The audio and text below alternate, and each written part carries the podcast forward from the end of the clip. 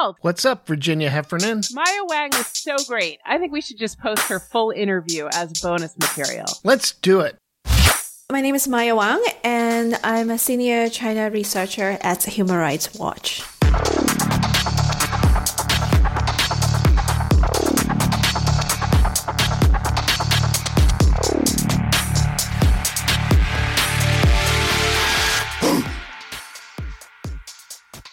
Hi, folks. This is Walt Schaub. Virginia Heffernan and I have been co-hosting The Continuous Action, a new podcast sponsored by The Project on Government Oversight, a nonpartisan, independent government watchdog. And we've been exploring issues confronting democracy. In episode 3, we explored the issue of government surveillance. One of the experts we talked to was Maya Wang, and the interview of Maya was so fascinating that we just kept talking to her for about 40 minutes. And obviously we couldn't fit all of that into episode 3 of the podcast, so we thought we would post the full interview for you as bonus content. I think you're really going to enjoy it. Maya takes us deep into the dystopian world of surveillance in China, sort of a worst-case scenario for a future we hope to avoid. And Maya has some advice for exactly how we avoid it. Hopefully you've been enjoying the podcast, and episode 3 was all you hoped it would be. But if you're craving more, you're going to love this interview with Maya Wang. Let's listen to it right now. How pervasive is government surveillance in China? It is very pervasive. The Chinese police has or is constructing a very comprehensive, multi-layered surveillance system that blankets much of the country with the intention with essentially an explicit political goal, which is to ensure that the Chinese Communist Party can rule forever. And of course, I mean, the police also performs many different kind of functions like police elsewhere. But the surveillance infrastructure in China has an explicit political goal, which is to ensure what they called social stability, which is kind of the shorthand for ensuring the Communist Party's grip on power in China. And how is facial recognition being used? I think often people, because there has been a lot of reporting about facial recognition in China, and because facial recognition is also a technology being used elsewhere in the world, and because it is such a visible form of surveillance, I mean, in the form of, you know, cameras in public places, I think it evokes a very kind of strong feeling among people around the world. And there has been, you know, strong pushback against the use of facial recognition across the world, particularly in democratic countries, right? At least, well, people should be pushing back against them. But at the same time, I have to say that facial recognition really is only one part or one pillar of China's mass surveillance systems, in which there are many parts. And I will explain how that is being used. Obviously, you know, the government has put in place many kind of these camera systems around the place, primarily in urban areas, but also increasingly also in rural areas. And these cameras are now equipped with kind of these artificial intelligent analytical capabilities. And that means that, you know, these systems are designed to recognize certain things in the visual world. So in the past, the difficulty of surveillance camera systems is that generally, if you're say looking for someone in the video stream, you would have to spend a lot of your officer hours watching that surveillance footage to find someone, right? So what these cameras, these new camera systems equipped with artificial intelligence, AI, do is that they are meant to kind of recognize meaningful elements in the visual field to aid police work. And facial recognition is one of that type of analysis, right? Is to recognize the people in the visual field. However, that's not all that is actually being done. And other aspects are other analytics are being conducted. And for example, these surveillance systems are able to recognize color, right? Able to recognize objects, direction, crowds, what whether or not a crowd is unusual, like moving in an unusual manner, you know, license plate, whether or not vehicles are involved in an accident. And what that also means is that the idea is to break the visual, complicated visual information into essentially almost like a text, where you can then search through this information in a much quicker manner. So let's say I'm looking for someone who wears a red shirt going the direction north towards the north of the city. Ideally, these systems would be able to actually, you know, search through these video surveillance footage all across the city to find that person that fits the description. So that's like one way in which this is used. And another way, like I was saying, that, you know, facial recognition is how, going back to your original question, the other way in which these systems are used is, for example, certain lists of individuals the authorities may be looking for. So there are lists of people that the police are looking for various, what the authorities call crime. There are some crimes that are, you know, real crimes. And there are also, because the Chinese police are tasked with catching political criminals, people who are merely dissidents or activists or petitioners, people who complain about government misconduct. These camera systems can be used through the facial recognition or other analytics to catch these people who are merely kind of opponents to the regime, along with other people that the police want to catch. But this is just one way in which facial recognition or camera systems can be used. Another way is how these camera systems are integrated into policing surveillance systems, which are much bigger than just the use of camera systems. One of the things that really struck me was reading an article about how your group, Human Rights Watch, reverse engineered a cell phone app that police use to capture information about people they encounter and record it in a centralized system. I was amazed at the type of things they were capturing. Can you tell us a little bit about that? Sure. So the app we reverse engineered is or was used in the region of Xinjiang in northwestern China, where it is a region that, in a country with deep human rights abuses, Xinjiang is a region with even worse human rights abuses, because it's a region where is over the majority of the residents are ethnic minorities who are Muslims, many of whom are Muslims. And the authorities long kind of considered them as problematic because they are so different. The government has used the language of counterterrorism, essentially kind of capitalizing on the U.S.'s war on terror to label these groups of minorities, like I said, some of whom happen to be practicing Muslims, to characterize them, essentially the whole group, as terrorist, and using that kind of excuse to particularly deprive them of a range of rights that are even more so than, you know, the rest of China. And so it was in this context that the use of surveillance is being imposed with greater severity on Xinjiang. And as part of that, these surveillance systems, in which there are many, one of them, a central part of that, is called the Integrated Joint Operations Platform, IJOP. And the IJOP is essentially kind of like the brain or the big data brain of these surveillance systems. And they're connected to many different things around the region, including the camera systems,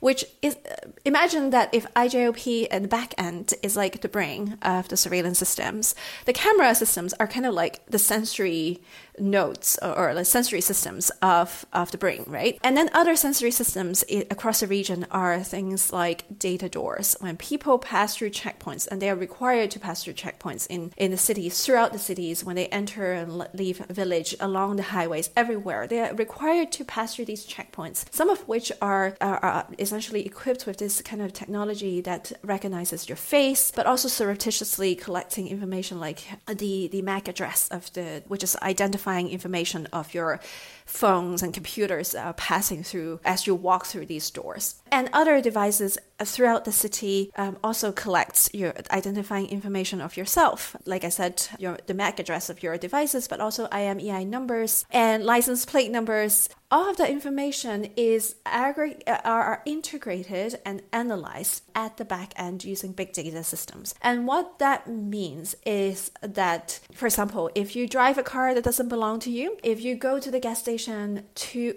many times a day, if you have a phone that suddenly, go off grid, like it hasn't been used for many days, or that the phone suddenly is no longer connected to the network, or if you call abroad, then the system picks you up as an abnormal signal in the system and will dispatch the officer nearby to interrogate you to see whether or not you are somewhat suspicious. Following which, these people, if they are considered suspicious by the government officials, they can be sent to political education camps where they are arbitrarily detained without charge or trial, or they could be sent to prison, in which they face very lengthy imprisonment for over a decade of time. And the app, which is IJOP app, is connected to the back-end system and is used as a kind of a communication tool with essentially the government officials, primarily the police, have these phones which has this app installed on it, and we were able to get a hold of this app and reverse engineer it to understand what are the criteria where people are actually being considered kind of suspicious behavior that can get them into trouble according to the IJOP system. And you're right to say that these criteria seem very odd. Like if you look inside the app, it's telling you that people they're considered suspicious for the variety of reasons that I just outlined. But there are many more. For example, using too much electricity, entering your home through the back door instead of the front door, having donated to mosque very enthusiastically, using WhatsApp, using VPN, virtual private networks, which are a way of what people in China would do. They would scale the firewall, essentially avoid the censorship and go and access information abroad using a virtual private network. These kind of activities are all considered suspicious by the authorities, and we were able to understand that by reverse engineering the app, which is to say that we look at the code of the app to see what the app actually is telling the police officers as suspicious activities.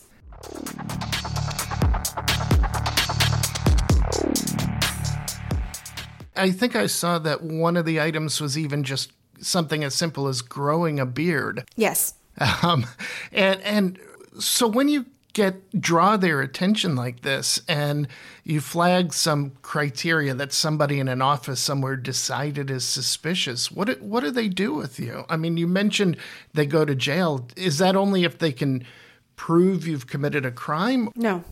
Or even if they just think you're a potential threat to the party because you're suspicious? It's the latter. If you the problem of a surveillance state married with essentially, well, I mean, we are talking about a government that has no rule of law, or that the Chinese Communist Party essentially controls the rule of law, uses the rule of law to achieve political goal, married with is surveillance capabilities. Then you have these extreme cases, like in Xinjiang, where people are being imprisoned for growing a beard. It just sounds incredible, right? But from the government's perspective, growing a beard is a sign of your religiosity, the fact that you are a Muslim. And Muslims are generally in Xinjiang considered by the government as potentially anti-government.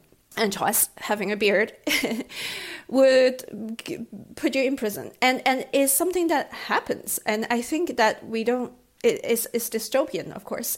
And there is no way to challenge that, right? Like in normal times, you'd be like, that makes no sense. But it's a bit like, you have in a situation where you don't have any rule of law, like lawyers will not represent you in Xinjiang because these are all state security crimes. You, even if you people who are put in these political education camps, they do not go through a trial whatsoever. There's no charge, but if you do get placed in the criminal procedure process, there is some kind of very expedited trial. But like I said, no lawyers would, in their right mind, actually represent you in a way that would be recognized as the rule of law, right? Like, lawyers go there and this performer. And you are going to be in prison. And we have a lot of cases where people are being imprisoned for having attended a prayer session for their neighbor because the neighbor died. And an elderly woman, would get 6 years in jail. And other men listened to a religious recording sent by his daughter because, of course, people listen to religious recording, prayers and such. And he was imprisoned. And so as the rest of his family, because they circulated a prayer. This is what we are talking about in the absence of any kind of ability to push back against government surveillance. But this is not to say that the Chinese government's surveillance capabilities are in any way sophisticated, right? This is intrusive and abusive because they can do that to people. Like, you can say, well, a system that purported to be fighting crime is actually just fighting people who grow beards, right? It's not an efficient system, is not even the right system, and yet they could do that because they're not ever held accountable for wildly inaccurate claims. I've read such horror reports about these so-called re-education camps. Is that the end product of all of this surveillance in that particular province? There are many reasons in which people are being subjected to these political education camps, and not all of them were vetted essentially through these surveillance systems. And you have to remember that surveillance in China, in addition to the use of technology, is as much about the people who conduct the surveillance, who decide who to send to these camps, who think, who are in it. Increasingly, I think there's some evidence that shows that officials have been given quotas along the way. They have to catch, let's say, 100 people out of a village of 5,000 to put in camps, because that's about how many people who have anti-government thoughts. Or so it's not just about this use of technology. It's as much the Chinese government has a very long history of conducting kind of essentially people-to-people surveillance, so as to speak. And are they tracking relationships as well? I mean, are they essentially finding guilt by association because you're friends with somebody they're suspicious of? The app in Xinjiang, we reverse engineered in 2019, if I recall correctly, or we published it in 2019.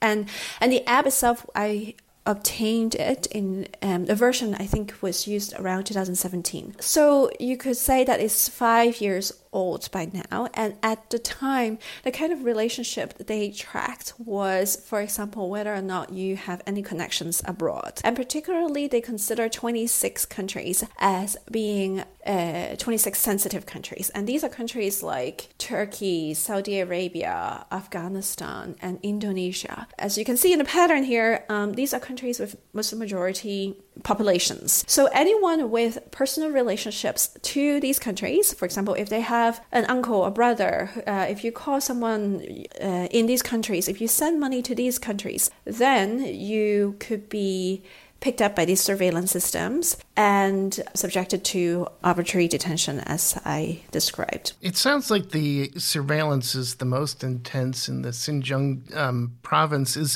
Is it happening all over China as well? Absolutely. I think the surveillance is most intrusive, visible in Xinjiang, in the way that you can really draw a straight line between the use of surveillance all the way to, imprisonment. Often, people who study surveillance, especially in civil society, in democracies, the challenge is often drawing that line, right? Lots of proponents of surveillance would say, oh, well, it's not as bad as you think. But if you look at the more extreme end of surveillance, government surveillance, in places like Xinjiang, you can really draw a straight line.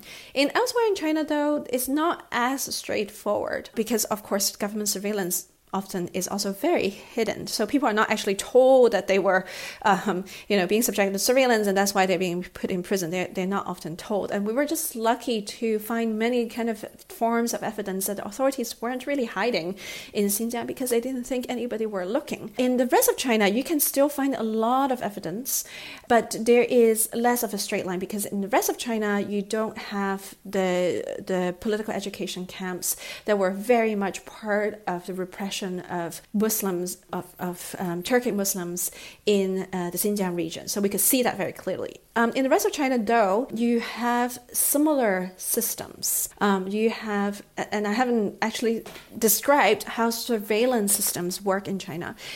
At the very basic level, there is the requirement that everybody in China have to have an ID card and a number. And the number is used in accessing many different forms of public and even private services. And that kind of provides the authorities some ability, good ability to track you in various spaces. And then on top of that, there's a requirement of real name registration that when you take long distance buses or trains, you have to use your ID number. That provides, the ability to track your transportation, your movement. But in addition to that, when you use your SIM card, and that your phone essentially has become many people's identifier through time, right, in many places. And that also is connected to your phone. Your phone is connected to your IMEI number and your MAC address. All of that is connected and sends through these sensory systems throughout your environment that are then kind of fed into big data systems. So like I said earlier, that your face is definitely an identifier, right? Like your phone's MAC address and IMEI number. Some of your identifiers are less easily altered. Like you can't really change your face. You could if you're a professional criminal, right? But there are also 3D masks now, which you could print. Yeah, I've got to get one of those. But in case anyone is wondering, or facial recognition, anti-facial recognition, glasses, and so on. But at any rate, your face is generally very hard to be changed meaningfully to avoid these systems. But the idea is that when there are many kind of different forms of identifiers, your IP address and all of that. And it's kind of floating through these systems, right? And they be collected in various different ways. And they're being integrated into these big data systems to figure out whether or not there are abnormalities, how people are related, where are they going, who are they traveling with, which network devices go with another one. Now, these kind of relationship information, like you were just asking, along with modeling, like computer modeling, like, okay, so let's say someone who tend to be, scamming online would generally have this kind of pattern of bank activity, or someone who is a political activist generally has another set of personal relationships or something. The idea is that through understanding these general patterns, the police in China are able to kind of catch and predict these kind of what they consider as crimes, and including political crimes. These are forms of what the authorities call predictive policing, which they are very inspired by what's going on in the US. Many of these systems draw the inspiration from the US and the UK in their policing tactics and so on. But these predictive policing systems are being developed right now, in the recent years, much more sophisticated in their intention and aspirations than, in 2017 when we documented the Integrated Joint Operations Platform. If you remember, the Integrated Joint Operations Platform was more kind of like, if someone grows a beard, that person is suspicious, let's go and investigate that person. That's like an A, B, and C kind of approach, straight line. But like the predictive policing systems they are trying to develop is now a lot more about patterns of activities and relationships and networks and so on, that the government is really trying to do. However, now this is also very important to remember, is that the Chinese government and the Chinese police are trying very hard. There's a lot of also marketing materials out there by these companies that say, oh, we can do predictive policing and blah, blah, blah. But in actual practice, sources of information is not so easy to be integrated. The police continue to struggle over integration of data and complain about silos of information. Big data is also not very, it's also not very kind of accurate, or you also need to have good quality information from the bottom through up. And when it requires government of police officers to be very diligent in collecting that information, and when they are really not that diligent, then you have much less capabilities of using the these systems actually don't get used. So this is to say that I think the Chinese government certainly has these intentions. They certainly will develop these kind of capabilities. Whether or not they're able to use them, whether or not they're actually accomplishing their goals are big questions. But the problem is whether or not they're actually accomplishing them is a different question from whether or not they will try to use them, even incorrectly, like in the cases of Xinjiang, where either way, these are abusive systems. And so what are they trying to predict with predictive technology? Are they trying to anticipate somebody who may become an opponent of the state? They do try to apply these predictive policing capabilities on some real crimes. So not just about catching political activists. In fact, the problem here is that you do have real crimes in China that police have to also to try to catch. But the problem is when they are such abusive environments in which these systems are situated, then you have essentially this infinite expansion of surveillance capabilities on catching even like the most common crimes. So from a human rights point of view, going back to the basics, governments can collect information about citizens, right? Like a very classic example is the hospital have to know what your medical record is to provide the care that you need. That is a straightforward, like you would give consent, that data stays in a hospital and nowhere else. It certainly doesn't go to, say, the police. It shouldn't go to the police, for example, or any other kind of aspects to other entities that has nothing to do with your care. But collection of personal information should be necessary, proportionate, and lawful, according to international human rights law. And that means they have to be necessary for the purpose that they're supposed to achieve, proportional to the goal, like let's say if you're protecting public security, if you say you're catching someone for a terrorist crime, it actually has to be very proportional. Like you shouldn't be blanketing the society with surveillance devices because you don't want anyone to steal cigarettes from the convenience store. That would be wildly disproportionate surveillance.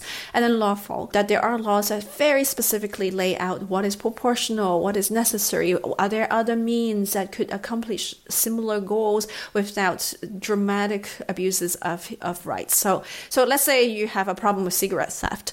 The solution is not to make sure that the whole city is blanketed with surveillance devices, but you're actually going to maybe have some kind of sting operations, maybe educate the youth, or like whatever. Right. But these are rights consistent, but not pull out the satellite technology for a pack of cigarettes. Exactly. So that would be, the law would say in these very serious crimes, these kind of situation, and there is, restrictions on sharing of information, blah, blah, blah. The problem here in China is there is very little restraint on police power. Now, there is a series of laws in China and regulations. One of them is actually protecting private personal information, which is new and certainly a positive step. But most of the intention of the law is primarily to rein in internet platforms, private companies, not the government. Although government is there are some provisions in there that theoretically should also regulate government data sharing and so on. But given how powerful Chinese police is, these laws will unlikely to really restrain them. Also, when the goal of policing is to integrate these sources of information to provide intelligence for their policing.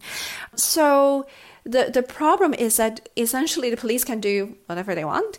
They can integrate many different sources of data across their domain of policing and government, and then across different regions of China too. Then when on top of that, you have very little kind of ability, like say police issue a warrant for someone. There's like no court involvement. You don't have to go to court the police don't have to go to court to apply for anything. They just have to like apply within the police. Theoretically, you know, upper-level police officers should exercise some level of supervision, but you know that how likely would that really be when the police goal is to shore up the party's power? So essentially, we're talking about a very abusive environment where, you know, I think I'm sure people are familiar with the idea of mission creep, right? So surveillance systems, sometimes it's developed, you know, it's about terrorists and torture, you know, solving, you know, there was this classic question, like if someone is going to planted some bomb, are you allowed to like torture this person? It's like this classical ethical dilemma, right? And surveillance system is a little bit like that, where you say, okay, like the idea is people imagine is all about these like serious crime that if we don't use this like really kind of abusive tactics, we won't solve them. But then what happens is actually that they become increasingly common and they become applied to all kinds of situations on people who are immigrants, for example, people who have no power to resist. And, you know, to say that China has a surveillance mission creep is perhaps not accurate, because these systems are designed for being essentially kind of like the kitchen sink. You throw every single problem of policing into it, into the surveillance kitchen sink. And then, well, because the whole society is essentially surveilled, and so why not? Let's try to catch a thief or who've stolen some little thing from a shop to catch the person. So, and this is where the problem is then the whole society is surveilled, and every single many different kinds of crimes are then resorted that you could use surveillance, kind of the mass surveillance system, repurpose the mass surveillance system for those purposes.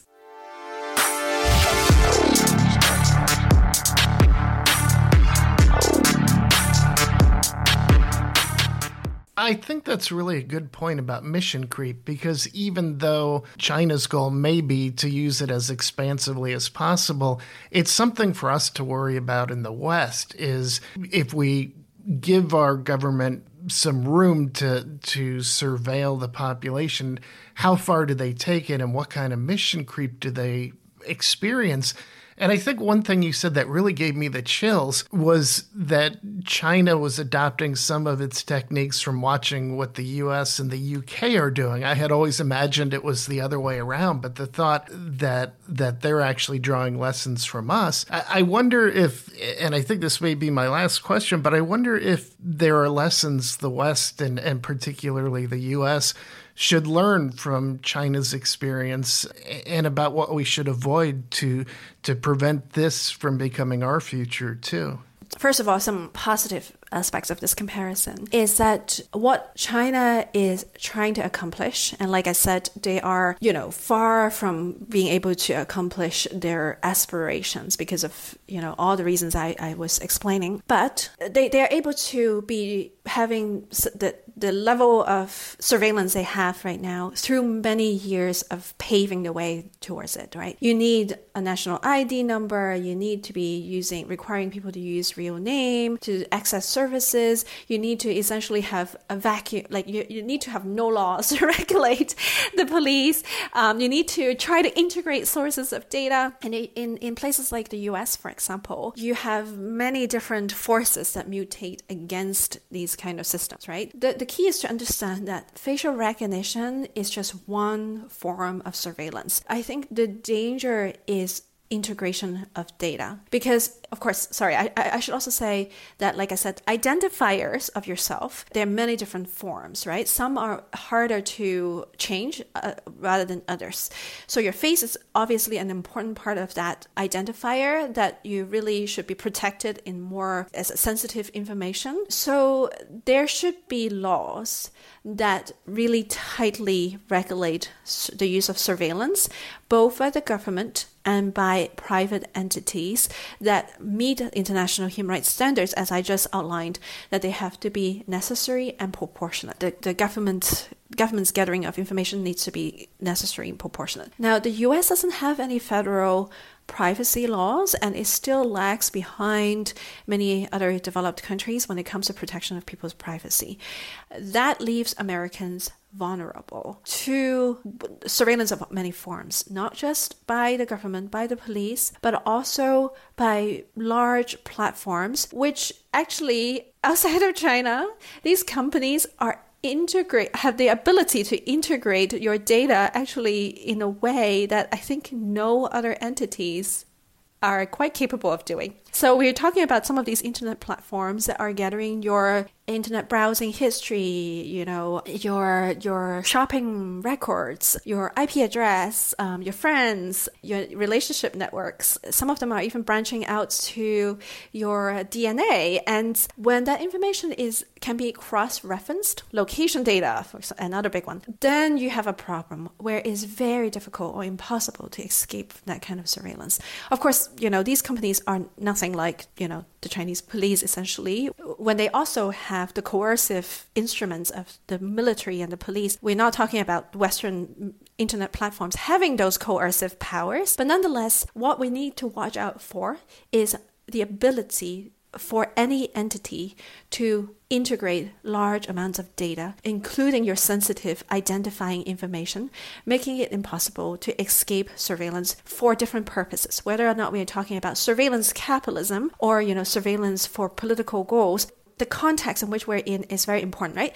In China, you essentially have the same technologies, but the systems are different, right? We're talking about integration of data. We're talking about a government that is completely unaccountable and authoritarian one that uses its systems to design, to make sure these systems work to essentially ensure that it will rule forever. But in a democratic society, what you really have to worry about is to make sure that we don't kind of sleepwalk into that kind of situation.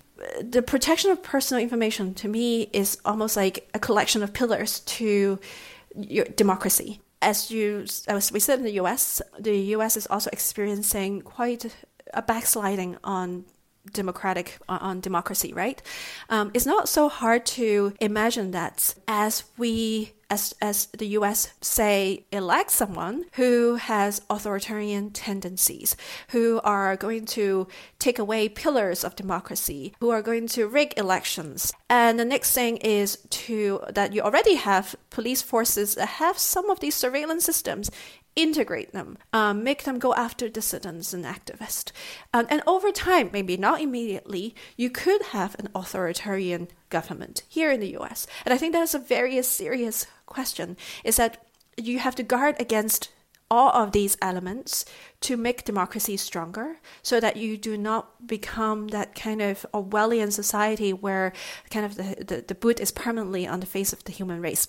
But that's not to say that tomorrow you flip the switch and the society becomes, the kind of like surveillance state. I don't think that the U.S. is there yet, also because I'm not an expert on the U.S., but also as I understand it, these surveillance systems, although quite powerful, resting in certain police forces or the NSA, they are quite fragmented. And they also have laws they have to follow in a way that is, these laws are so much stronger, and at least compared to what would be, in China, which is no law at all restraining police power. Well, thank you so much, Maya. This has been wonderful talking to you and such an education. And that's it for this bonus content from The Continuous Action. If you haven't listened to episode 3 of The Continuous Action, check it out. It features Maya Wang, Paul Butler, and Jake Laparouk talking about surveillance and in particular facial recognition technology in the United States and abroad. The Continuous Action is hosted by me, Walt Schaub, and Virginia Heffernan. The main episodes are produced by Myron Kaplan with help from Bubba Bach. However, this bonus content was produced in-house by Pogo. Music was supplied by Sonic Sanctuary through Shutterstock. And The Continuous Action, along with This bonus content is created by The Project on Government Oversight, Pogo.